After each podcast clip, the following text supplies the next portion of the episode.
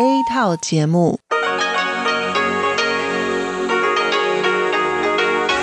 ที่นี่สถานีวิทยุเรดิโอไต้หวันอินเตอร์เนชันแนล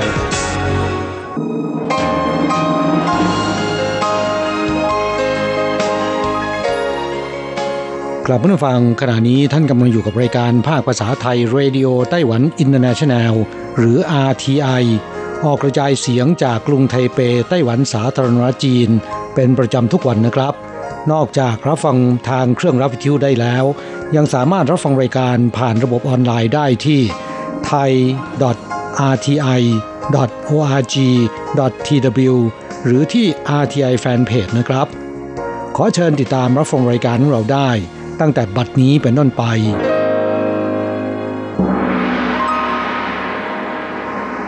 สวัสดีครับผู้ฟังที่รักและคิดถึงทุกท่านกระผมอโศกศรีจันทร์พร้อมกับคุณอัญชันกลับมาพบกับผู้ฟังอีกเช่นเคยนะครับ ในช่วงของสโมสรผู้ฟัง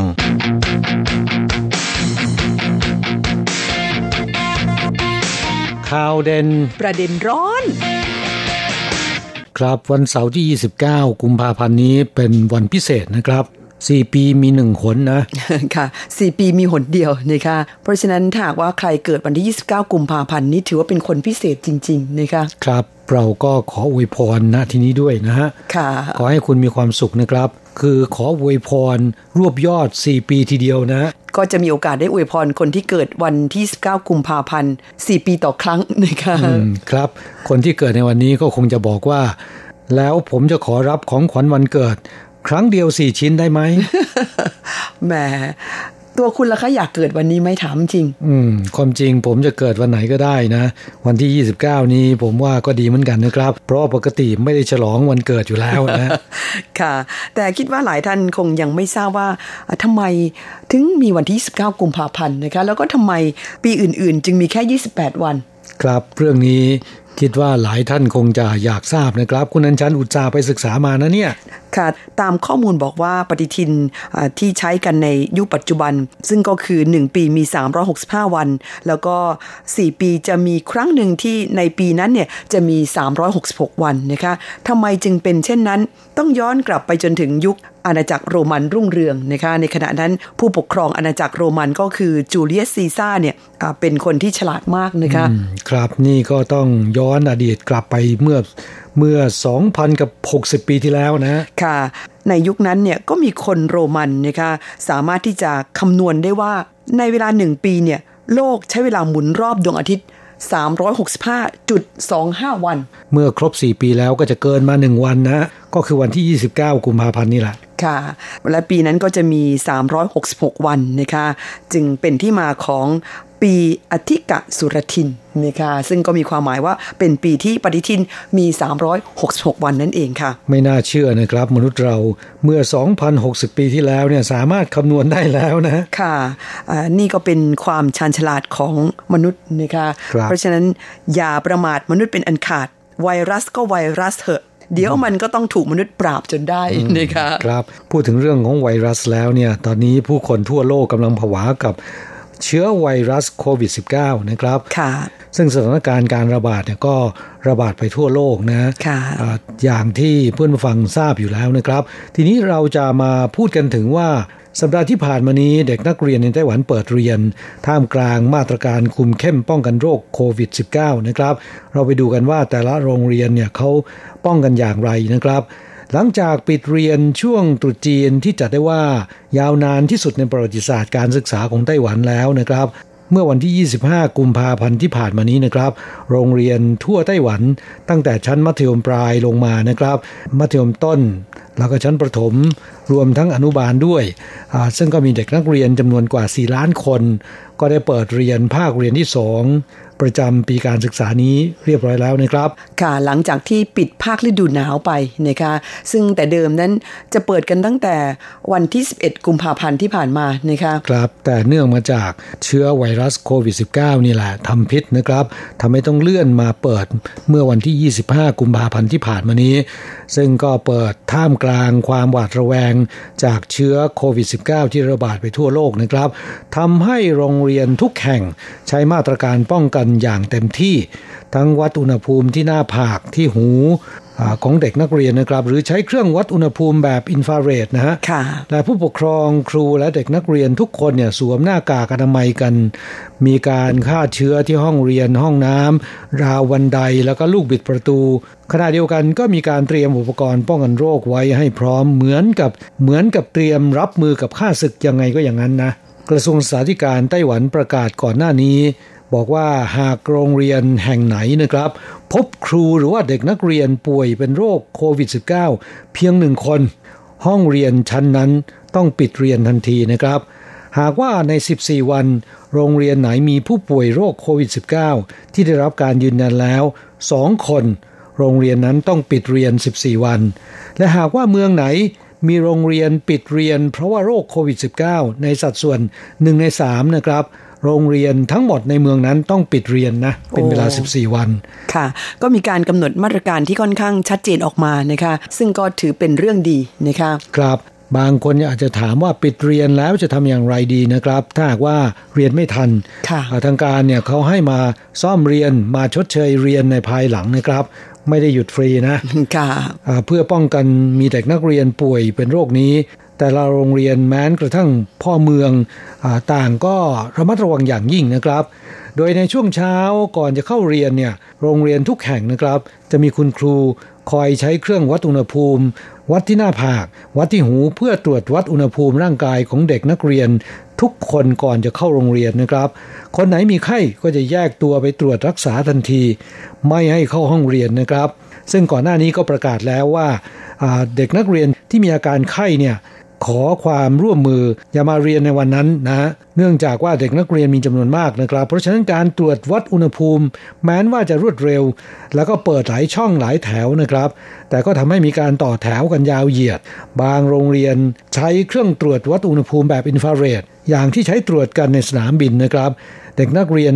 สามารถเดินผ่านไปได้อย่างปกติไม่ต้องต่อแถวรอ ก็ยังดีหน่อยนะแหมก็ต้องเป็นโรงเรียนที่มีทุนหนาพอสมควรนะคะถึงจะทำได้ ถ้าเป็นโรงเรียนชนบท โรงเรียนที่ค่อนข้างจะห่างไกลสักนิดนึงเนี่ย คงไม่มีทุนมาซื้อเครื่องวัดอุณหภูมิแบบอินฟราเรดแบบนี้ เขาบอกว่ามีผู้ปกครองจำนวนไม่น้อยนะครับ ซื้อบริจาคให้กับโรงเรียนนะก็ต้องเป็นผู้ปกครองที่ค่อนข้างมีกระตังนะคะอยู่ชนบทคงหายากที่โรงเรียนประถมในนครเกาฉงแห่งหนึ่ง เช้าวันที่ 25 กุมภาพันธ์ที่ผ่านมานี้นะครับขณะที่เด็กนักเรียนเดิินผ่านเครื่องตรวจอินฟราเรดก็ปรากฏว่าตรวจเจอเด็กนักเรียนคนหนึ่งมีอุณหภูมิสูงผิดปกตินะ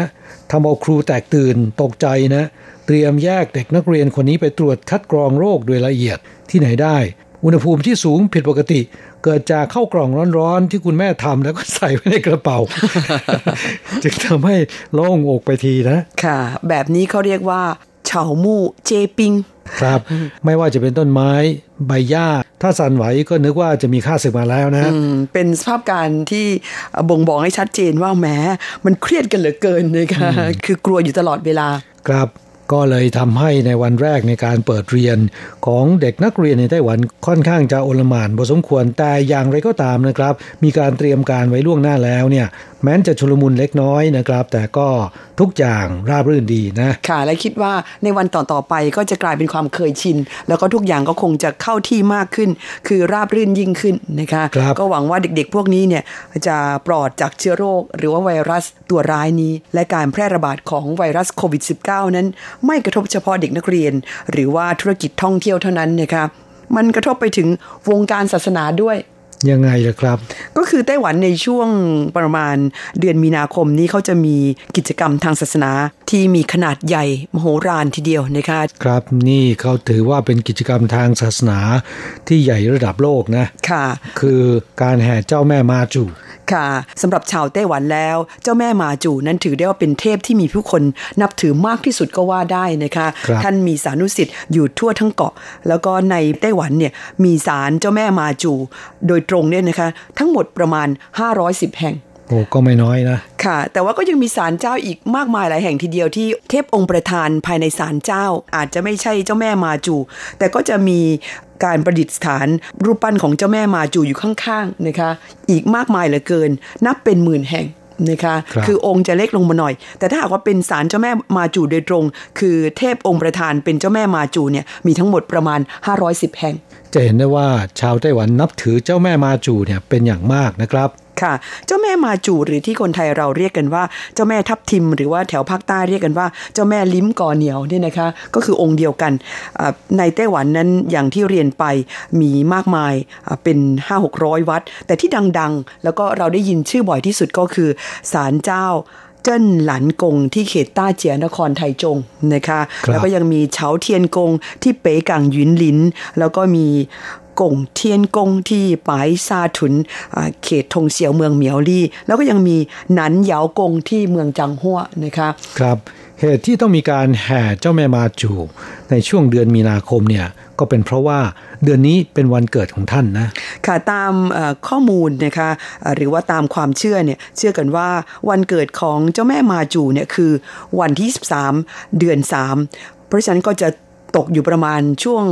กลางกลางๆเดือนมีนาคมไปจนถึงต้นเดือนเมษายนนะคะแต่ละปีอาจจะไม่ตรงกัน แต่ว่าช่วงระหว่างนี้เนี่ยศาลเจ้าแม่มาจูที่ดัง ๆ นั้นเขาก็จะจัดพิธีแห่เจ้าแม่มาจูออกจากศาลเจ้าของตัวเองอาตระเวนไปตามหมู่บ้านต่างๆนะคะแล้วก็อ่าไปเยือนศาลเจ้าแม่มาจูของอีกเมืองหนึ่งจากนั้นก็แห่กลับมา อย่างเจ้าหลันกงเนี่ยโอ้โหพิธีของเขาในยแต่ละปีนั้นใช้เวลาประมาณ 9 วันกับอีก 8 คืน ระยะทางในการแห่เนี่ยประมาณ 300 กว่ากิโลเมตรนะ ค่ะ ผ่านหมู่บ้านแล้วก็เมืองต่างๆ 3-4 เมืองด้วยกันนะคะ ปีนี้เนี่ยเดิมก็มีกำหนดจะจัดขึ้น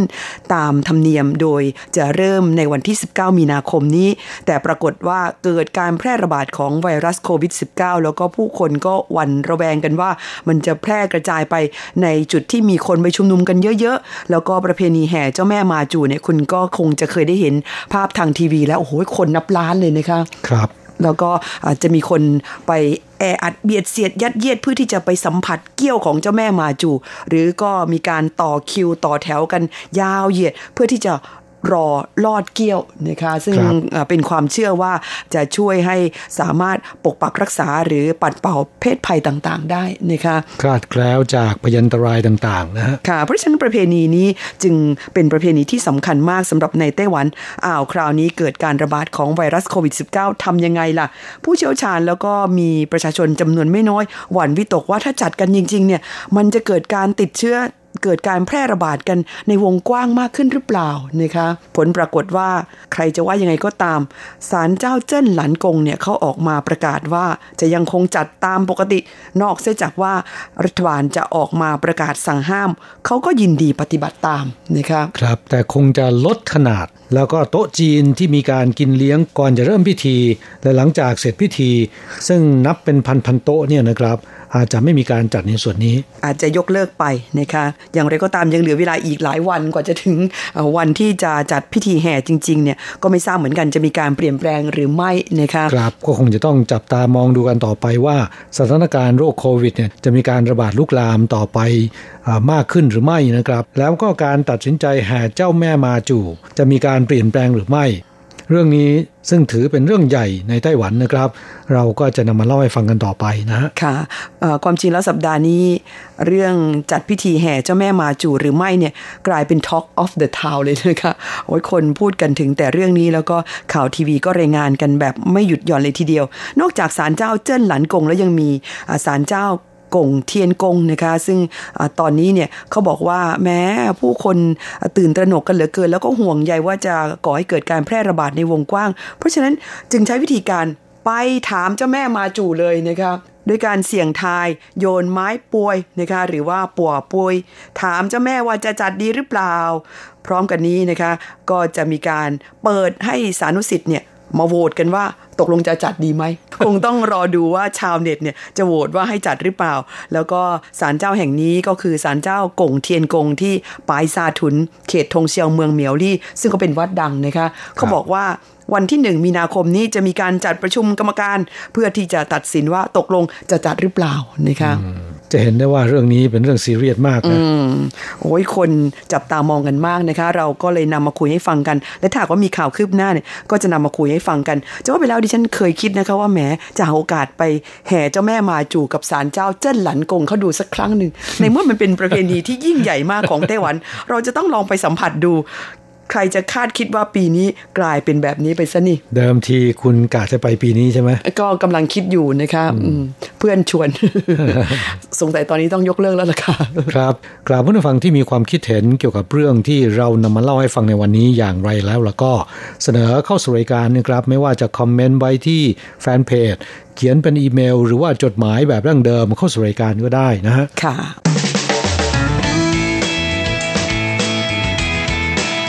คลายความทุกข์ปันความสุข ครับช่วงนี้มาตอบจดหมายของผู้ฟังที่เขียนมาจากประเทศไทยนะครับ ฉบับแรกวันนี้เป็นจดหมายอีเมลของคุณอิทธิกรตั้งจิโรธนานะคะ ส่งมาเมื่อวันที่ 9 กุมภาพันธ์ค่ะอบอกว่ารายงานผลการรับฟัง คุณอิทธิกรบอกว่าการรับฟังวิทยุคลื่นสั้น ตั้งแต่กลางเดือนธันวาคมปี 62 ถึงวันที่ 13 มกราคมปี 63 มีปัญหาทั้ง 2 คลื่นความถี่คือ 9415 เวลา3ทุ่มถึง4ทุ่ม แล้วก็ 9625 เวลา 4 ทุ่มถึง 5 ทุ่ม และเวลาเช้า 7 ถึง8นาฬิกา รับฟังไม่ได้เช่นกัน บางช่วงเวลาของการออกอากาศได้ยินเสียงแผ่วๆ ขนาดต่อสายอากาศภายนอกช่วย แต่จับใจความไม่ได้ สาเหตุคล้ายโดนสัญญาณรบกวน เสียงจะบี้แบน อูอีฟังไม่ได้สับโอ้ยถ้าเกิดเป็นวันนี้คงจะอู้อี้ไปใหญ่ เพราะเสียงดิฉันยิ่งแหบๆอยู่ด้วย เพื่อนผู้ฟังอย่าเข้าใจผิดนะครับเสียงอู้อี้เนี่ยไม่ได้ถูกรบกวนแทรกแซงแต่อย่างใดนะเป็นเสียงแท้ๆของคุณอัญชัน คือตอนนี้เพิ่งจะหายจากหวัด แต่ว่าเสียงยังไม่คืนมานะคะบอกว่าหลังจากนั้นการรับฟังก็เริ่มดีขึ้น แต่ก็ยังมีบางวันรับฟังไม่ได้ ก็คงเกี่ยวกับสถานที่รับฟังด้วยมั้งครับ ค่ะก็ต้องขอบคุณคุณอิทธิกรนะคะซึ่งก็เป็นมอนิเตอร์ของทางสถานี แจ้งมาให้ทราบ ไม่ทราบว่าณปัจจุบันเป็นช่วงสิ้นเดือนกุมภาพันธ์แล้วนะคะ ดีขึ้นบ้างแล้วหรือยังนะคะครับขอขอความกรุณาแจ้งให้ทราบด้วยนะครับ หวังว่าน่าจะดีขึ้นนะค่ะ คุณอิทธิกรบอกว่าเมื่อหลายปีก่อนยังเป็นรายการภาคภาษาไทย ภายใต้ชื่อจื่อโยจงกัวจื่อเซิงหรือว่าเสียงแห่งจีนเสรี แล้วก็ยาโจจื่อเซิงหรือเสียงแห่งเอเชีย ฟ้าหลังฝนและหน้าหนาว การรับฟังจะชัดเจนดีเป็นพิเศษ แต่ว่าในปัจจุบัน RTI ช่วงนี้คาดว่า น่าจะเป็นเพราะว่าโดนสัญญาณเบียดมากกว่านะครับ ล่าสุด 8 กุมภาพันธ์ภาคกลางคืน 9415 เวลา 3 ทุ่มถึง 4 ทุ่ม 9625 เวลา 4 ทุ่มถึง 5 ทุ่ม และ 9625 เวลา 7 โมงถึง 8 โมงเช้าเนี่ย รับฟังไม่ได้เลย ผมขอแจ้งแค่นี้ พร้อมบันทึกใบผลการรับฟังมา 2 แผ่นครับ ครับ ก็ขอขอบพระคุณนะครับ หวังว่าคงจะไม่ได้เกี่ยวข้องกับ โควิด -19 นะ ไปกันใหญ่เลยนะคะคุณ คงต้องตรวจสอบกันดูอีกครั้งหนึ่ง ตอนนี้คุณที่กรรับฟังรายการ เพื่อนฟังที่รับฟังรายการทางวิทยุไม่ได้ก็เอ่อแนะนำให้หันมารับฟังทางอินเทอร์เน็ตนะคะคิดว่าคงจะพอฟังกันได้ และปัจจุบันนี้อินเทอร์เน็ตบ้านเราก็รู้สึกว่าใช้งานกันได้อ่าสะดวกมากขึ้นนะคะครับราคาก็น่าจะถูกลงนะค่ะ ในปัจจุบันตามชนบทอย่างแถวเพชรบูรณ์เนี่ยนะคะแถวบ้านดิฉันอ่าเดี๋ยวนี้เห็นบ้านญาติๆเนี่ย ติด Wi-Fi ที่บ้านกันเกือบทุกบ้านแล้วนะคะแล้วก็สัญญาณก็แรงใช้ได้ทีเดียว ครับเป็นเรื่องที่น่ายินดีนะฮะค่ะสามารถที่จะทำให้รับรู้ข้อมูลข่าวสารได้ว่องไวมากขึ้นนะครับค่ะเอ่อจดหมายของผู้นำฟังท่านต่อไปเขียนมาจากคุณครูโกเมนพัทรสิทธิกุลชัยนะครับ จากที่จังหวัดน่านนะฮะเอ่อ คุณครูโกเมนเขียนจดหมาย ฉบับนี้ลงวันที่ 16 กุมภาพันธ์ที่ผ่านมานะครับเล่าให้ฟังว่าสภาพอากาศของไทยตอนบนอาทิตย์นี้ ก็จะเย็นลงในช่วงเช้า ตอนกลางวันร้อน แล้วก็ลมแรงมาก มีสภาพอากาศเช่นนี้ตลอดหนึ่งสัปดาห์ที่ผ่านมา พอมาถึงวันอาทิตย์ที่ 16 กุมภาพันธ์ อากาศกลับกลายหนาวขึ้นมาทันที ผมก็เป็นทั้งหวัดทั้งไอทั้งมีน้ำมูกพยายามพักผ่อนให้เยอะที่สุดบอกว่ารุ่งเช้าวันจันทร์ก็ต้องไปสอนหนังสือตามปกติ ต้องสวมหน้ากากอนามัยไปด้วย เพื่อไม่ให้ปล่อยเชื้อหวัดไปสู่นักเรียน เด็กๆที่โรงเรียนก็ขาดกันเยอะอ่าเนื่องด้วยไข้หวัดนี่แหละครับ ผมก็คงจะติดมาจากเด็กนักเรียน ไม่เช่นนั้นก็คงมาจากสภาพอากาศที่มีฝุ่นเยอะ บอกว่าวันนี้ฟงรายการรู้สึกว่าพี่อัญชัน เสียงก็แปลกๆ น่าจะเป็นหวัดเหมือนกันนะครับ ก็ขอให้พี่ทั้งสอง รักษาสุขภาพด้วย ใกล้จะหายแล้วนะคะอืมครับติดเชื้อมาจากประเทศไทย ไม่ไม่ใช่ค่ะ คงเป็นเพราะว่าเหนื่อยเกินไปนะคะเดินทางตลอดเวลาร่างกายอ่อนแอก็เลยเป็นหวัดนั่นเองนะคะครับคนที่เป็นหวัดในช่วงนี้ถ้าเดินทางเข้าสู่ไต้หวัน ก็ต้องระมัดระวังเป็นพิเศษนะ โดนกักบริเวณแน่ครับจดหมายของคุณครูโกเมนฉบับนี้บอกว่าหลายวันก่อนได้รับนิตยสารไต้หวันพาโนรามาฉบับที่ 26 ประจำเดือนกุมภาพันธ์ วันนี้ว่างอยู่ที่บ้านก็เลยตั้งหน้าตั้งตาอ่านเต็มที่พออ่านจบก็ได้ไอเดียดีๆ จากนิตยสารฉบับนี้จริง ๆ เลยครับ สังเกตได้ว่าการทำธุรกิจอะไรก็ตาม ในยุคสมัยนี้ หากทำอะไรที่เดิมๆแล้วจะหวังผลสำเร็จจากการขายที่ดี คงจะทำได้ยากในยุคปัจจุบันนะครับดังนั้นการผลิตสินค้าออกมาก็ต้องมีจุดขายให้แตกต่างไปจากคนอื่น นิตยสารไต้หวันพาโนรามาหลายฉบับที่ผ่านมา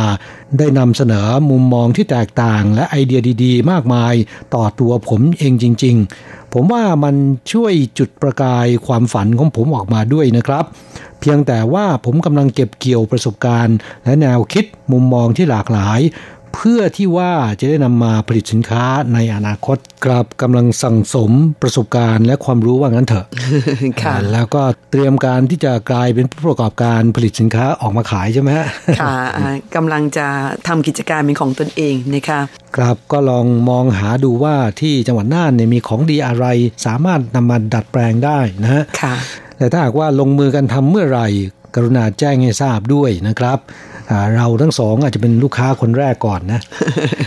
จดหมายของคุณครูโกเมนฉบับนี้นะครับ บอกว่าเนื้อหาในเล่มนี้สมบูรณ์แบบในตัวลงตัวมาก ผมชอบทุกคอลัมน์เลยครับ การทำรองเท้าหนังปักแบบโบราณ การทำเครื่องดินเผา การทำชาแบบผสม การทำเครื่องดนตรี ไม้ขนไก่ ทุกเรื่องราวที่ถ่ายทอดออกมา ผมว่าที่เมืองไทยไม่มีให้ได้อ่านเท่าไหร่ และที่ยิ่งทำให้หวนคิดไปถึงเรื่องราวในอดีตก็คือเกมกระดาน ผมว่าคนไต้หวันสุดยอดจริง ๆ ช่างคิดช่างประดิษฐ์แท้ทั้งๆทที่คนนิยมไปใช้มือถือกับคอมพิวเตอร์ในการเล่นเกม แต่การประดิษฐ์เกมกระดาน ก็สวนกระแสในการนำเสนอ เพื่อให้เด็กๆและเยาวชนได้ออกห่างจากมือถือและคอมพิวเตอร์ น่าสนใจมากเลยครับ บอกว่านิตยสารไต้หวันพานรามาทุกฉบับ ผมก็จะนำไปจัดแสดงให้เด็กๆได้นำไปอ่านเพื่อสร้างแรงบันดาลใจ ที่ห้องสมุดภาษาจีนของผมเองครับ ตอนนี้ก็มีตู้ใส่หนังสืออยู่เจ็ดตู้ ก็ใส่หนังสือเต็มหมดแล้ว หนังสือจีนที่อยู่ในกล่อง ก็ยังมีอยู่อีก 20 กว่ากล่อง รอเวลาที่จะจัดเรียงนะครับผมว่าเด็กนักเรียนสมัยนี้ไม่ค่อยชอบอ่านหนังสือเท่าไหร่ หลายครั้ง ผมก็ต้องอ่านเองแล้วก็นำไปเล่าให้เด็กนักเรียนฟัง เพื่อให้พวกนักเรียนได้เกิดความอยากที่จะอ่านหนังสือเล่มนั้นๆ ต่อนะครับครับก็เป็นคุณครูที่เอาใจใส่ในเรื่องของการสอนเด็กนักเรียนเป็นอย่างมากนะครับ ก็ขอแสดงความชื่นชมขณะเดียวกัน ก็ต้องบอกว่าเด็กนักเรียนของโรงเรียนนี้นะครับมีคุณครูที่ค่อนข้างดีนะได้คุณภาพนะครับช่วงท้ายจดหมายคุณครูโกเมนรายงานผลการรับฟัง บอกว่าฟังจากเครื่องรับวิทยุซันจินเช้าวันอาทิตย์ที่ 16 กุมภาพันธ์ที่ผ่านมานี้เวลา 7นาฬิกาถึง 8นาฬิกาทางคลื่น SW 9625 สัญญาณในวันนี้รับได้ในระดับ 3 ถึง 4 ฟังเสียงชัดเจนดีมากครับคลื่นจากจีนแผ่นใหญ่จะแทรกในช่วง อย่างนี้คุณจะว่ายังไงของรายการครับทำให้มีเสียงซ่าๆในช่วงท้าย ครับก็ขอขอบพระคุณ แสดงว่าการรบกวนนั้นก็มีผล มาบางพื้นที่นะครับสำหรับบางพื้นที่ก็ไม่ค่อยได้ผลเท่าไหร่นะอย่างที่จังหวัดน่านเนี่ยก็ยังพอฟังได้ แต่ที่ศรีสะเกดเนี่ยฟังไม่ค่อยได้เลยนะ อืม ค่ะ ไม่ทราบว่าตอนนี้เป็นยังไงกันบ้างนะคะสำหรับผลการรับฟังทางวิทยุยังไงก็ตามหากเพื่อนฟังไม่สามารถรับฟังทางวิทยุได้ก็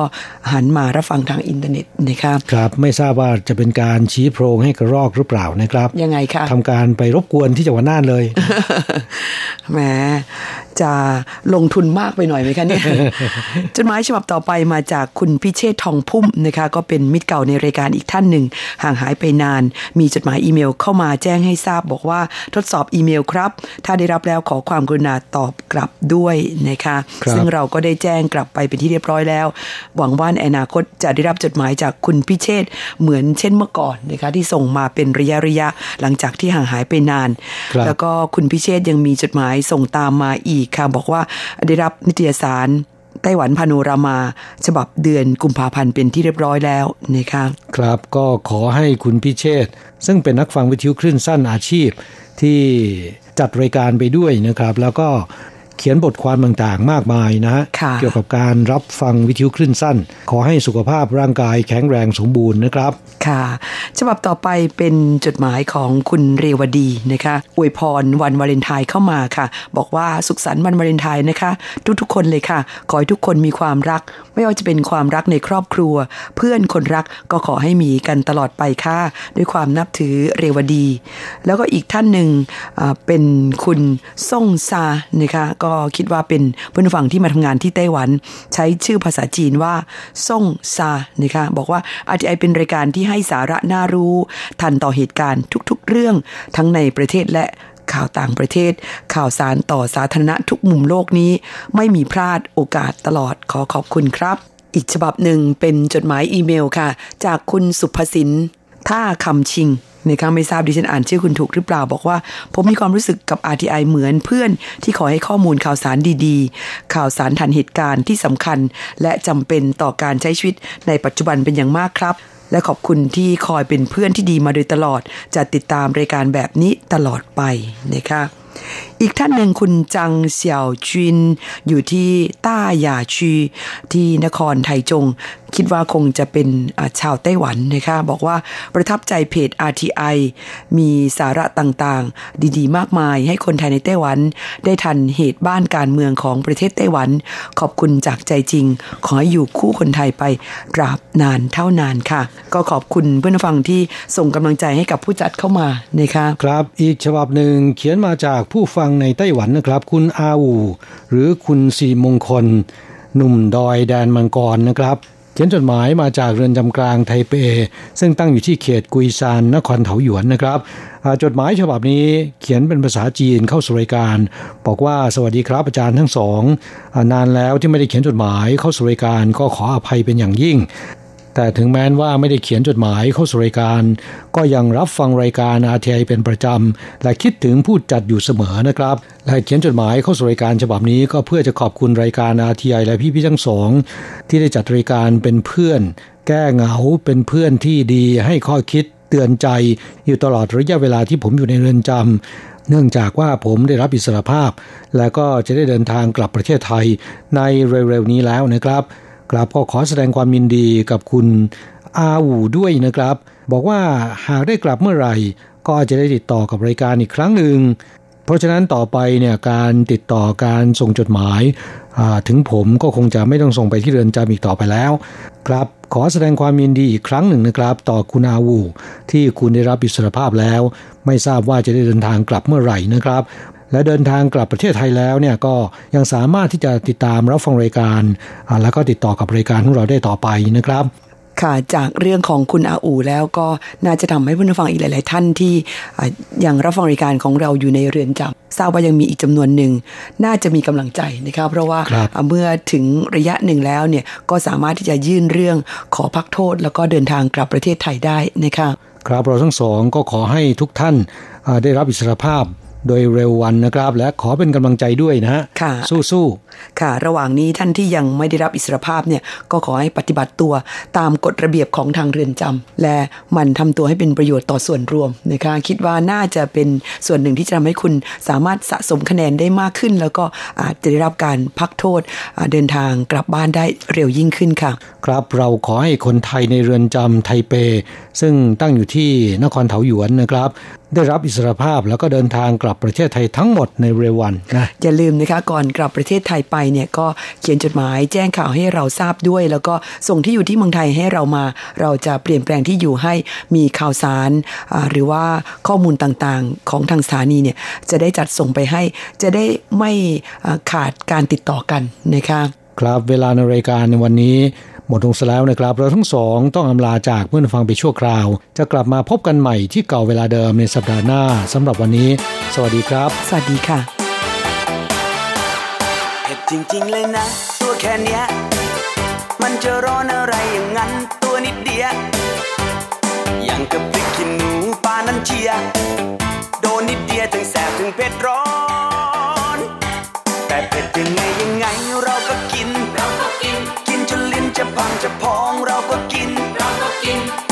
ใส่ในแกงอะไรลองได้กิน ลองได้กิน อร่อยจนลิ้นมันเอาไม่อยู่ เอาไม่อยู่ เอาไม่อยู่ แม่พริกริกขี้หนู ขอตามไปดู อยากจะรู้ว่าร้อนยังไง แม่พริกขี้หนูยิ่งดูยิ่งร้าย ฉันคงไม่ตายยังไงก็เสี่ยงขอชิ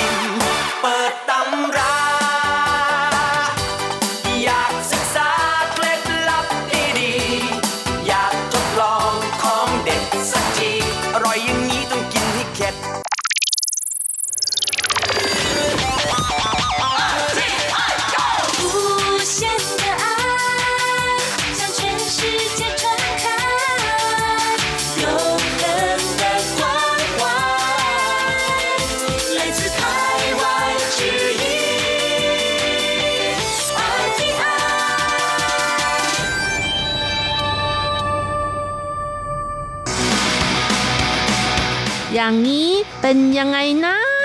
อ๋อ อย่างนี้เหรอ เขตพิงซีปล่อยโคมลอยรูปเจ้าแม่มาจู เส้นผ่าศูนย์กลางกว้าง 8 เมตร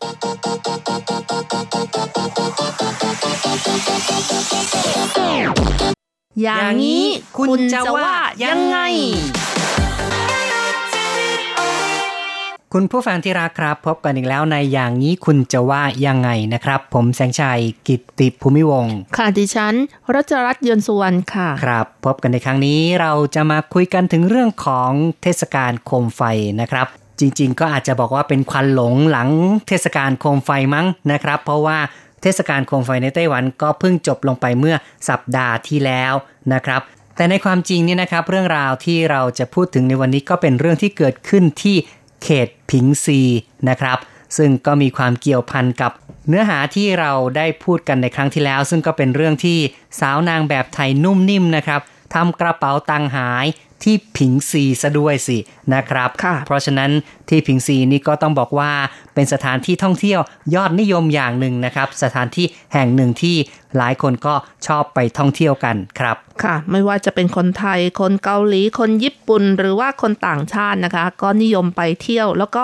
ปล่อยโคมลอยกันค่ะ ซึ่งการปล่อยโคมลอยนั้นไม่เพียงแต่อยู่ในช่วงของเทศกาลโคมไฟเท่านั้นค่ะ ที่ผิงซีนี้ปล่อยได้ตลอดปีในช่วงเวลากลางวันนะคะใช่ครับ กลางวันกลางคืนก็ปล่อยกันเอ๊ะกลางคืนได้ไหมไม่ได้ค่ะอ๋อห้ามเนาะใช่นะค่ะครับเพราะก็ว่ามองไม่เห็นนะคะ แล้วก็เป็นการสร้างมลภาวะที่มากเกินไปนะคะ ใช่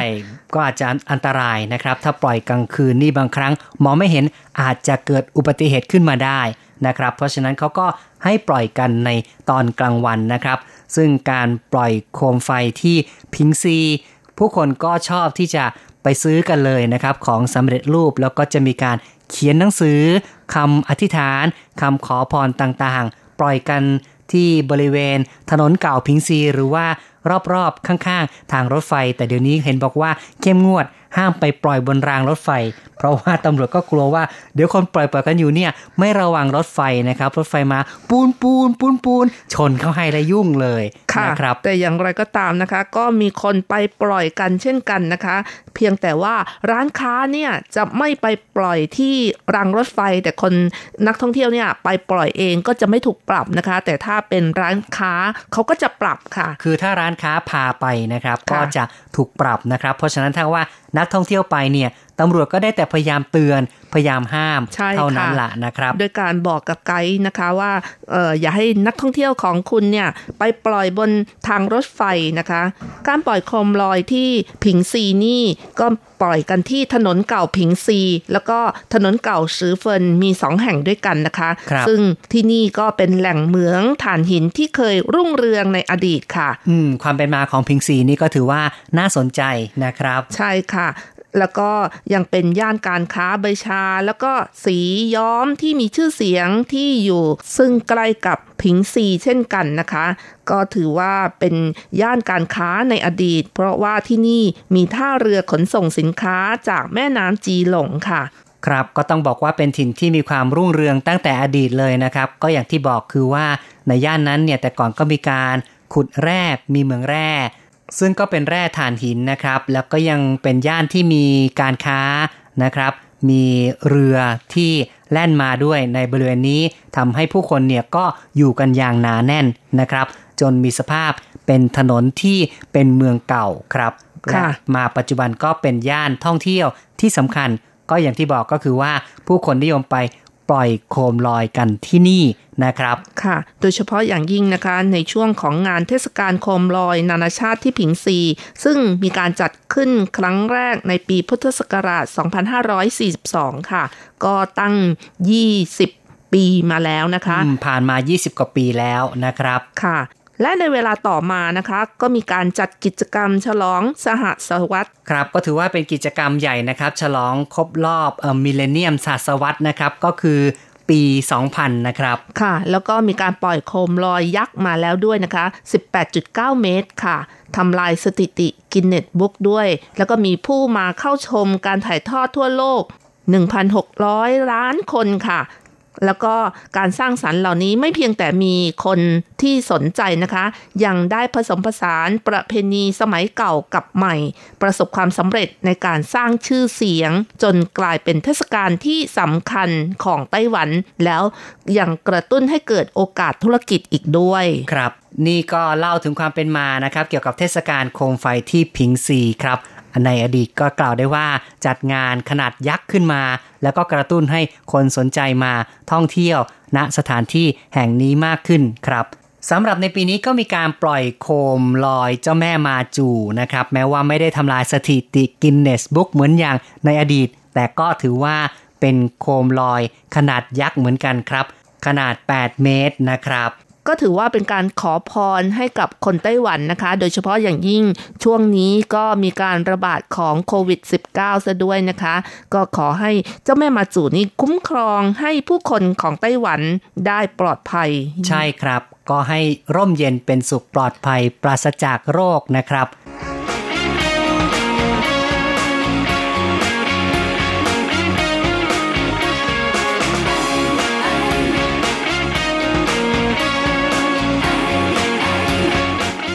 เขตพิงซีปล่อยโคมลอยเจ้าแม่มาจู 8 เมตร เทศกาลโคมไฟมาถึงแล้ว เขตพิงซีนครนิวไทเปคึกคัก ในวันเสาร์ที่ 8 กุมภาพันธ์ จัดพิธีปล่อยโคมลอย รูปเจ้าแม่มาจู ขนาด 8 เมตร ขอพรดินฟ้าอากาศปกติ ฝนตกต้องตามฤดูกาลบ้านเมืองอยู่เย็นเป็นสุข เทศกาลโคมไฟถือว่าเป็นเทศกาลสำคัญอย่างหนึ่ง ในการเฉลิมฉลองที่เขตพิงซี มีการปล่อยโคมลอยจำนวนมาก ขึ้นสู่ท้องฟ้าตระการตาอย่างยิ่ง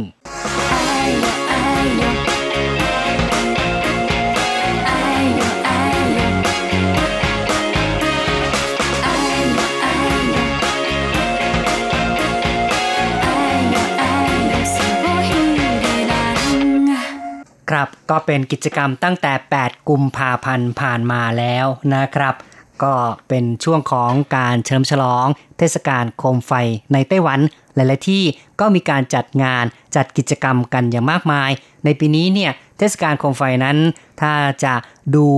เป็นงานหลักนะครับ ก็อยู่ที่นครไถจงนะครับ ค่ะ แล้วก็ปิดฉากลงตั้งแต่วันที่ 23 กุมภาพันธ์ที่ผ่านมาค่ะ ผู้คนก็ไปชมกันอย่างล้นหลามเลยนะคะ ต่อไปค่ะ เราก็มาฟังความคิดเห็นจากคุณผู้ฟังกันบ้างค่ะ เริ่มกันที่ Facebook นะคะ เรามีคำถามไปว่าคุณเคยไปผิงซีหรือเปล่า เคยไปเที่ยวดูโคมไฟในไต้หวันหรือไม่นะคะ รู้สึกอย่างไรค่ะ ขึ้นรถสายไหนไปบ้างค่ะ คุณวรเมธนะคะ เขียนมาบอกว่าสวยมากครับ อ๋อเนาะคงจะเคยไปดูเนาะนะครับ คุณรัฐภูมินะคะ บอกว่าอยากไปอยากไปเนอะอืมไม่ละไม่ทราบว่าไปหรือยังล่ะนะครับ ใช่เนี่ยค่ะ คุณจุรินทร์ค่ะ ก็บอกว่ายังไม่เคยไปผิงซี ดูการปล่อยโคมไฟเลย คุณสุดาบอกว่าไปมาแล้ว อืมครับก็แสดงว่าผู้ฟังของเรานี่ก็มีหลายคนก็เคยไปมาแล้ว แต่อีกหลาย ๆ คนก็ยังไม่เคยไปเลยนะครับเนี่ย คุณเด็กชายชูชาตินะคะ ก็เขียนมาบอกว่ามางานนี้โดยตรงอ๋อนี่มาจากไทยแลนด์นะครับ ก็แสดงว่ามามาเพื่อมาชมโดยตรงเลยนะครับเนี่ยก็ได้ชมอย่างจุใจใช่แม่เลยนะก็คะงจะทราบกิตติศักดิ์ของการปล่อยโคมลอยที่พิงซีก็เลยมาชมกันละนะครับ ใช่ค่ะ นักท่องเที่ยวที่ไปนี่มีความสนุกสนานนะคะ เพราะว่าไปปล่อยในเอ่อโดยเฉบรรยาพาะกาศบรรยากาศที่อืมอยู่บนเอ่อ ทางรถไฟนะคะ เวลารถไฟเสียวดีมาก็หวาดเหเสีมืยวอนหน่อยกับเออเอ่อไก่ที่กลัวเหยี่ยวอะกำลังมาแบบว่าจะฉกนะคะต้องวิ่งเร่งหนีกันนะก็คะมีลักษณะที่ว่าค่อนข้างที่จะเร้าใจหน่อยระทึกหน่อยนะครับค่ะ แล้วก็เวลาที่รถไฟผ่านไปก็ได้ถ่ายภาพ โคมลอยพร้อมกับอืมครนถไฟนะคแล้รัวบก็รถไฟด้วยนะใช่คะก็มีความสนุกสนานครับไม่น้อยเลยทีเดียวอืมเป็นภาพที่ดูแล้วก็ให้บรรยากาศที่น่าตื่นเต้นน่าเร้าใจนะครับ จริง ๆ สถานที่ท่องเที่ยวแบบว่าเอารถไฟเข้ามาเป็น ตัวดึงดูดเนี่ยนะครับในไต้หวันก็มีหลายแห่งนะครับ อีกที่หนึ่งก็คือที่อาริซัน แต่ว่านั่นเป็นรถไฟเล็ก รถไฟค่อนข้างที่จะเอ่อเก่าหน่อยเนาะค่ะโบราณหน่อยนะครับอันเนี่ยนั้นก็ยังรักษารถไฟตั้งแต่ยุคสมัยญี่ปุ่นยึดครองไต้หวันเป็นรถไฟที่เป็นทำมาจากไม้นะคะ ตู้เป็นไม้ฮิโนกิ อืมครับ ก็ยังมีอยู่เหมือนกันใช่นะคะ แต่ว่ารถไฟคันนี้ก็ปล่อยให้วิ่ง อาทิตย์หนึ่งแค่ครั้งหนึ่งค่ะ ใช่ครับเป็นรถที่ค่อนข้างจะเรียกว่า เป็นรถโบราณก็ได้ก็ว่าได้นะครับ และถ้าพูดถึงสถานที่ท่องเที่ยว ซึ่งใช้รถไฟเป็นตัวชูโรงในไต้หวันก็ยังมีอีกแห่งหนึ่งที่เหมียวลี่นะครับค่ะก็เป็นจุดที่แต่ก่อนนั้นก็มีทางรถไฟที่เป็นการสร้างขึ้นมาตั้งแต่สมัยญี่ปุ่นปกครองไต้หวัน และ ทางรถไฟก็ขาดลงเนื่องจากแผ่นดินไหวนะครับ ค่ะ แล้วก็มีการอนุรักษ์เอ่อพวกเสาต่างๆ เอาไว้นะคะ แล้วก็ผู้คนก็ไปปั่นเอ่อจักรยานรถไฟกันเอ่อเป็นสายใหม่นะคะ แต่ก็ได้ดูซากต่างๆ ที่หลงเหลืออยู่ค่ะ มีความสวยงาม เพราะว่าอยู่ในหุบเขาเหมือนกันนะคะ ครับ ก็มีทั้งภูเขามีแม่น้ำนะครับ โดยรอบก็เป็นบรรยากาศที่ดูแล้วให้ความรู้สึกน่าประทับใจนะครับ ที่เหมียวลี่นี้ก็เรียกกันว่าที่หลงเถิงนะครับ หลงเถิงต้วนเฉียวก็คือสะพานขาดที่หลงเถิงนะครับ ก็หมายถึงสะพานรถไฟนั่นเองที่อย่างที่บอกไว้ก็คือว่าพอเกิดแผ่นดินไหวก็ขาดสะบั้นลง แล้วก็ไม่ได้ใช้ในการเดินรถอีกต่อไป เพราะว่ามีการสร้างทางใหม่ขึ้นมาทดแทน แต่ว่าพอสร้างทางใหม่วิ่งมาอีกช่วงหนึ่งแล้วเนี่ยก็มีการสร้างทางอื่นอีกนะครับ ก็เลยเป็นการอนุรักษ์ทางรถไฟที่ไม่ได้ใช้งานแล้ว นำมาบริการประชาชนเพื่อการท่องเที่ยว เพื่อการพักผ่อนหย่อนใจค่ะ ต่อไปค่ะ เราก็มาฟังความคิดเห็นจากคุณผู้ฟังทางอีเมลกันบ้างค่ะ เริ่มกันที่คุณเมสันเอี่ยมศรีนะคะ ก็เขียนมาบอกว่า ผมว่าน่าตื่นตาตื่นใจมากครับโคมลอยรูปเจ้าแม่มาจู เรียกว่าโคมไฟขนาดยักษ์ก็คงไม่ผิด ผมเคยไปปล่อยโคมลอยที่นี่ครับ เมื่อ 7-8 ปีก่อน อ๋อเนาะ นะครับ ก็คิดว่าเป็นบรรยากาศที่น่าประทับใจเหมือนกันนะครับ ค่ะ คงเก็บไว้ในความทรงจำนะคะ เพราะว่าตอนนี้คุณเมสันก็กลับไปอยู่ที่เมืองไทยแล้วค่ะครับ ต่อไปค่ะ คุณชัยนรงค์สุจิรพรนะคะ เขียนมาบอกว่า ในอดีตไม่มียานอากาศใด ๆ รวมทั้งอาคารบ้านเรือนก็คงไม่แออัดแน่น เช่น ปัจจุบัน การปล่อยโคมลอย หรือว่าโคมลอยต่างๆ จึงอาจไม่ใช่ปัญหาใหญ่ แต่ยุคสมัยเปลี่ยนไป ปัจจุบันน่าจะยกเลิกการปล่อยโคมไฟ หรือโคมลอยในทำนองนี้ได้แล้ว ให้คงไว้ซึ่งพิธีกรรมอย่างอื่น พอเป็นพิธีกรรมก็น่าจะได้ใช่นะครับ เพราะจริงๆเนี่ยเอิ่มโคมแบบนี้ปล่อยกันเยอะ ๆนะครับ ก็กระทบต่อสิ่งแวดล้อม แล้วก็กระทบต่อการบินด้วยนะคใช่รับค่ะ ค่ะก็วกกลับมาที่อีเมลของคุณชัยนรงค์ต่อกันนะคะ คุณชัยนรงค์ให้ความเห็นว่า เนื่องจากยุคสมัยเปลี่ยนไป ปัจจุบันน่าจะยกเลิกการปล่อยโคมไฟ หรือโคมลอยในทำนองแบบนี้แล้ว ให้คงไว้ซึ่งพิธีกรรมอย่างอื่น พอเป็นพิธีก็น่าจะได้ เนื่องจากมีโอกาสเกิดอันตรายทั้งอากาศยานและบ้านเรือน รวมทั้งสร้างมลภาวะ และยังเสียค่าใช้จ่ายอีกด้วย อาจจะสร้างแอปพลิเคชันสำหรับการปล่อยรูปโคมไฟในเทศกาลนี้ บนสมาร์ทโฟนเป็นต้น เจ้าแม่มาจูคุ้มครองผู้คนบนโลกนี้มายาวนาน น่าจะเห็นวิวัฒนาการมามากกว่าพวกเรา อะไรที่ทำให้ประชาชนเดือดร้อน และยังเคารพบบูชาท่านอยู่ เชื่อว่าท่านคงเข้าใจให้อภัยและไม่เกลี้ยวหรอก ไม่กิ้ว ไม่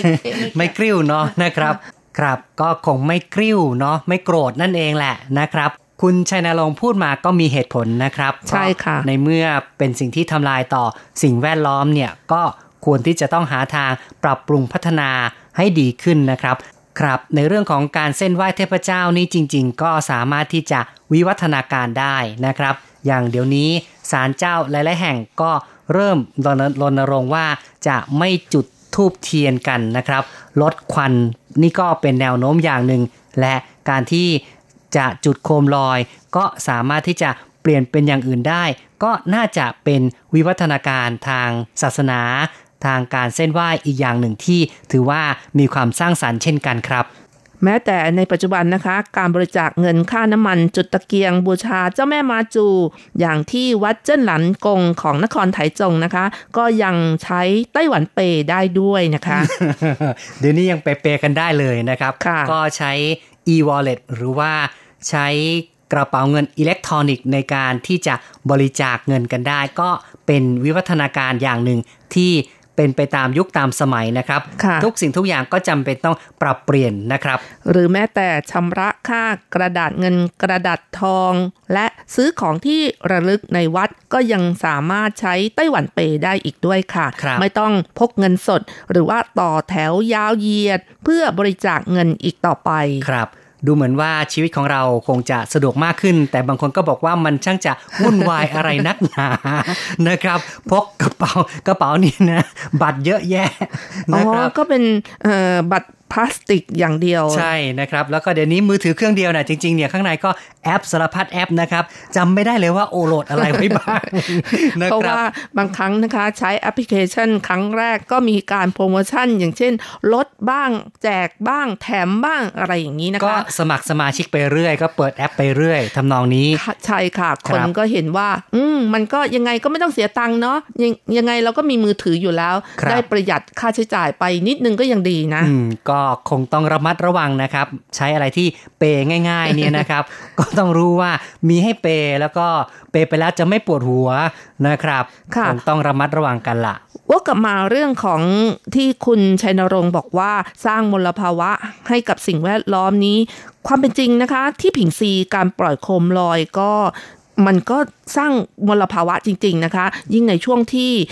ฝนตก ฝนตกโปรยๆนะคะครับอากาศมันไม่ค่อยยกตัวนะคะอืมเวลาปล่อยโคมลอยขึ้นไปเนี่ย มันล่วงกันลงมาเนี่ย เป็นแถวใช่เลยนะคะยังไม่ทันเผาเลยก็ใช่ลงค่ะมาลเป็งนมาโครงไม้ไผ่เป็นกระดาษก้อนๆนะครับ ค่ะ ไปค้างอยู่ที่ต้นไม้บ้าง บนหลังคาบ้างอะไรอย่างนี้นะคะ ก็ต้องจ้างชาวบ้านนะคะ ไปเก็บมาเพื่อเป็นการอนุรักษ์สิ่งแวดล้อมด้วยค่ะใช่ครับ ปัญหาก็มีจริง ๆนะครับ คือถ้าหากว่าปล่อยแล้วเนี่ยมันก็เผาไหม้ไปสุดท้าย ลงมาก็อาจจะเป็นเพียงแค่เศษไม้นิดๆหน่อยๆเศษกระดาษนิดๆหน่อยๆนะครับ แต่ถ้าหากว่ายังไม่ทันเผาไหม้ก็ตกลงมาแล้วเนี่ยก็คือเป็นซากกระดาษซากเออไม้ทั้งก้อนทั้งอันอยู่นะครับ ดูแล้วก็น่าเกลียดมากกว่านะครับ ซึ่งว่าไปแล้วค่ะ ถ้าไม่มีการปล่อยโคมลอยที่เมืองผิงซีก็คงจะเงียบเหงาซบนะคะเซา ใช่ค่ะครับเพราะว่ามันอยู่ในหุบเขาค่ะอืมการคมนาคมความเป็นจริงเอ่อรถไฟที่เข้าไปก็เป็นการสร้างขึ้นเพื่อไปท่องเที่ยวโดยเฉพาะใช่ด้วยนะคะนะครับทั้งที่ในอดีตก็เป็นเส้นทางเพื่อขนส่งถ่านหินออกมาข้างนอกนั่นเองคค่ะรับ แต่ก็อุตส่าห์บุกเบิกเส้นทางเพื่อให้คนนั่งรถไปท่องเที่ยว ถ้าหากว่าไม่หากิจกรรมดึงดูด คนก็คงไม่อยากจะไปนะครับ ก็คงต้องหาจุดสมดุลระหว่างการปล่อยโคมลอย กับการที่จะอนุรักษ์สิ่งแวดล้อมด้วยละนะครับต่อไปค่ะ เราก็มาฟังความคิดเห็นคุณฟังท่านอื่นกันบ้างนะคะ คุณนภาอาตมากุลศรีก็บอกว่าไม่เคยไปฉลองเทศกาลนี้เลยค่ะ เลยตอบไม่ได้ แต่โคมไฟสวยๆ ทั้งนั้นนะคะ และคุณนภาก็ขอบคุณมานะคะที่ได้ส่งไต้หวันพาโนรามาฉบับที่ 26 มาให้ได้รับแล้วค่ะ ชอบรองเท้าแบบสวยๆ มากเลย ครับ ก็ด้วยความยินดีนะครับ ต่อไปค่ะ อาจารย์เกษมทั้งทองนะคะ เขียนมาบอกว่า การปล่อยโคมลอยในเมืองไทยมีมานานแล้ว โดยเฉพาะช่วงเทศกาลลอยกระทง แต่ปัจจุบันการปล่อยโคมลอยกลายเป็นปัญหา ต่อสายการบินเป็นอันตรายมาก อาจทำให้เครื่องบินตกได้ ผมเคยมีประสบการณ์ตอนเป็นเด็ก หน้าหนาวเกี่ยวข้าวเสร็จแล้วพากันทำโคมลอยกับเพื่อนๆ พี่ๆ โดยเอากระดาษแก้วสีต่างๆ มาทากาว เป็นโคมไม้ไผ่ทำเป็นวงกลม แล้วติดตั้งผ้าชุบน้ำมันผูกไว้ แล้วจุดไฟ โคมของพี่ๆเขาต่างก็ลอยขึ้นท้องฟ้า แต่ของผมกลับลอยต่ำลงต่ำลงแล้วก็ไปหยุดที่หลังคาของท้ายนาหมู่บ้านโอ้โหปรากฏว่า ไม่หมดทั้งหลังเลย โอ้โหน่ากลัวนะครับแหมสร้างวีรกรรมเอาไว้ แบบสุดยอดเลยนะใช่นะครับค่ะอาจารย์เกษมบอกว่าเหตุการณ์ต่อไปไม่ขอเล่าดีกว่าโอ้โหก็ไม่ทราบว่าคงจะถูกตีจนก้นลายแล้วมั้งเนี่ยนะครับ ค่ะ ต่อไปค่ะ อาจารย์โกเมน พัทรสิทธิกุลชัยนะคะ เขียนมาบอกว่า จากภาพในข่าวดูแล้วน่าสนใจยิ่งใหญ่ดีครับ ภาพวาดก็สวยงาม ดูแล้วขลังดี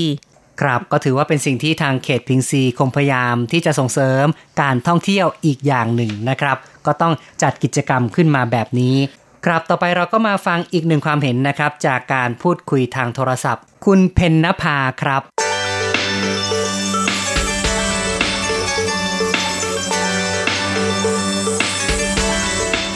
จะถามคุณเพนนภาเกี่ยวกับเรื่องของเทศกาลโคมไฟไม่ทราบว่า ได้ไปเที่ยวที่ไหนบ้างหรือเปล่าครับ ยังไม่เคยไปเลยอะค่ะหรอแหมมาตั้งตั้งหลายปีแล้วใช่ไหมเอ่ยกี่ปีแล้วเนี่ยใช่ค่ะ ยังไม่มาหลายปีแล้วแต่ไม่ไม่ไม่เคยออกไปเที่ยวไหน ไม่เคยไปเลยเหรอครับ เนี่ย ใช่ค่ะ แล้วรู้ไหมว่าเทศกลโคมไฟยังไคยเขามีการเอ่อจัดงานโคมไฟอย่างเงี้ยนะครับ ได้เห็นทางทีวีบ้างไหมเห็นค่ะ เห็เห็นนที่ลงเฟซลงอะไรมาก็อ๋อได้เห็นนะครับเหรอแล้วไม่อยากไปหรือว่าเป็นเพราะว่าไม่ว่างครับ เมื่อก่อนนี้ไม่อยากไปแต่ตอนนี้อยากไปแล้วอ๋อแต่ก็ยังไม่มีเวลาเนาะใช่ค่ะนะครับข้างๆบ้านแถวนี้ก็เขาจะมีการประดับบ้างไหมอย่างอย่างบางที่ แม้ว่าไม่ได้ไปที่สถานที่ใหญ่ ๆ บางที่ก็อ่านตามวัดสามสันเจ้าอะไรเงี้ยก็อาจจะมีการประดับไม่ทราบว่าเคยไปดูบ้างไหมครับ ยังไม่เคยเลยค่ะ แต่ปีนี้น้องเขาว่าน้องเขาจะพาไปดูอยู่อ๋อเนาะนะครับใช่ค่ะเออได้เห็นก็จากรูปภาพบนเฟซเท่านั้นเองเหรอเนี่ย แหมใช่ค่ะนะครับ เดี๋ยวปีนี้อาจจะได้เห็นของจริงนะคะอ๋อนะครับ ก็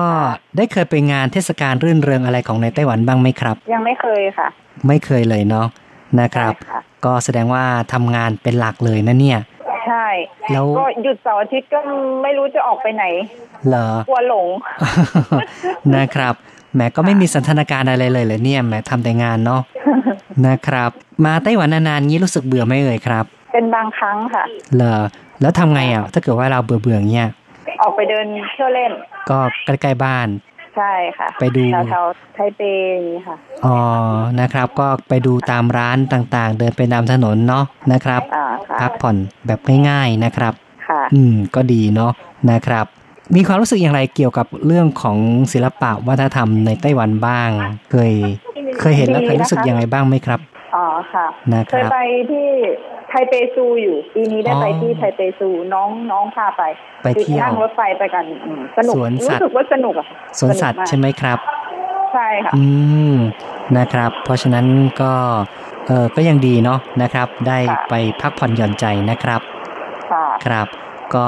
ได้ไปเห็นอะไรบ้างเอ่ยครับอ๋อไปขึ้นกระเช้า อืม ขึ้นกระเช้าเมาคงอ๋อ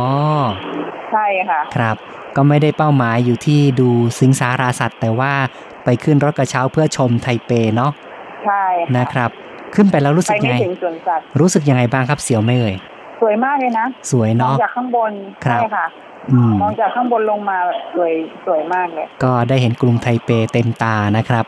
ใช่ค่ะครับไปตรงไหนก็เห็นตัวอีลิงอีอืมใช่เลย ก็เป็นจุดเด่นที่สุดแหละนะครับ ใช่ค่ะ ครับ ก็ขอบคุณเนาะที่คุยกับเรานะครับ ค่ะโอกาสหน้าคุยกันใหม่นะครับ ค่ะครับสวัสดีครับสวัสดีค่ะ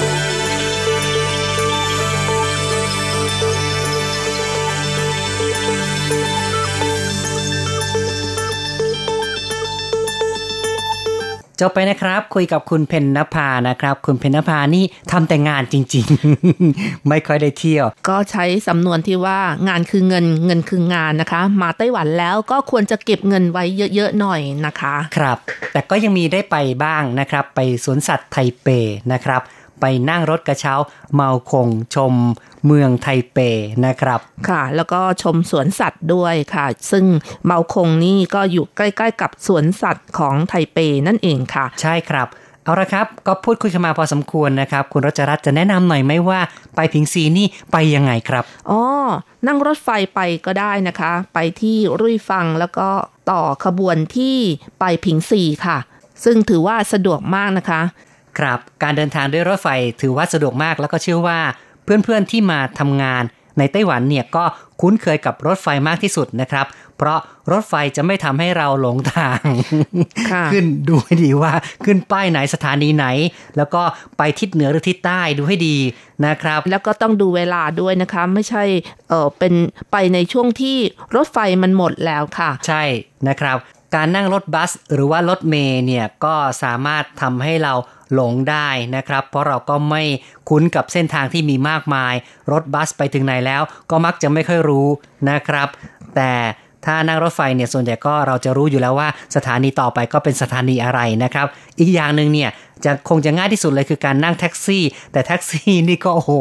โหดจังเลยนะครับเหมาเป็นพันเลยนะคะใช่ถ้าไปถึงที่ผิงซีค่ะครับ ไปผิงซีนี่นะคะ ก็ยังมีสถานที่ท่องเที่ยวอีกที่หนึ่ง ซึ่งก็คือน้ำตกสือเฟินค่ะ อยู่ใกล้ ๆ ที่ถนนเก่าสือเฟินที่ปล่อยโคมลอยด้วยค่ะ ครับ ก็เป็นการไปดูธรรมชาติไปดูน้ำตกขนาดเล็กนะครับ แม้ว่าจะไม่ได้อลังการมากมาย แต่ก็ให้บรรยากาศที่ชุ่มฉ่ำแล้วก็สบายใจไม่น้อยเหมือนกันนะครับค่ะ ความเป็นจริงแล้วน้ำตกสือเฟินนี่ก็ถือว่าสวยนะคะ ไม่ได้ใหญ่อลังการแต่ว่าดูแล้วสวยค่ะ เพราะว่ามันคล้ายๆกับน้ำตกในแองการานะคะ ที่ย่อเอ่อให้เล็กลงดูแล้วก็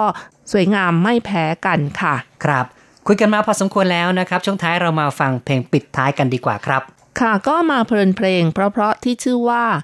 รู้กัวสงหลาย หากเริ่มต้นอีกครั้งนะคะ จากการขับร้องของหลินอี้ฉินค่ะ หลังจากที่ฟังเพลงกันแล้ว เราสองคนพร้อมทั้งผู้จัดทำรายการก็ต้องขออำลาไปชั่วคราวก่อน อย่าลืมกลับมาพบกันใหม่ในครั้งต่อไป สวัสดีค่ะ สวัสดีครับ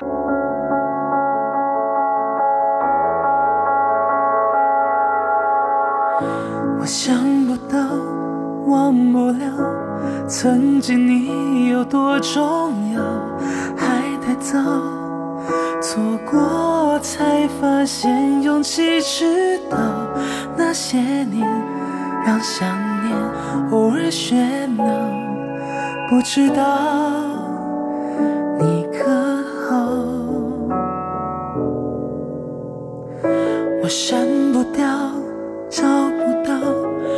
好像梦缺了一角，一不走，可惜没伸手把你抓牢。是青春带着我们在原地绕，缘分太渺小，也许会争吵。也许会微笑，也许我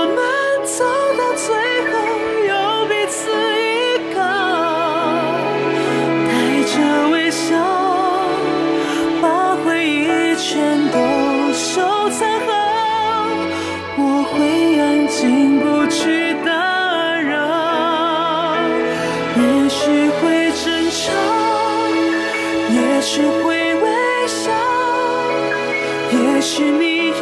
跟我一样会想起那美好。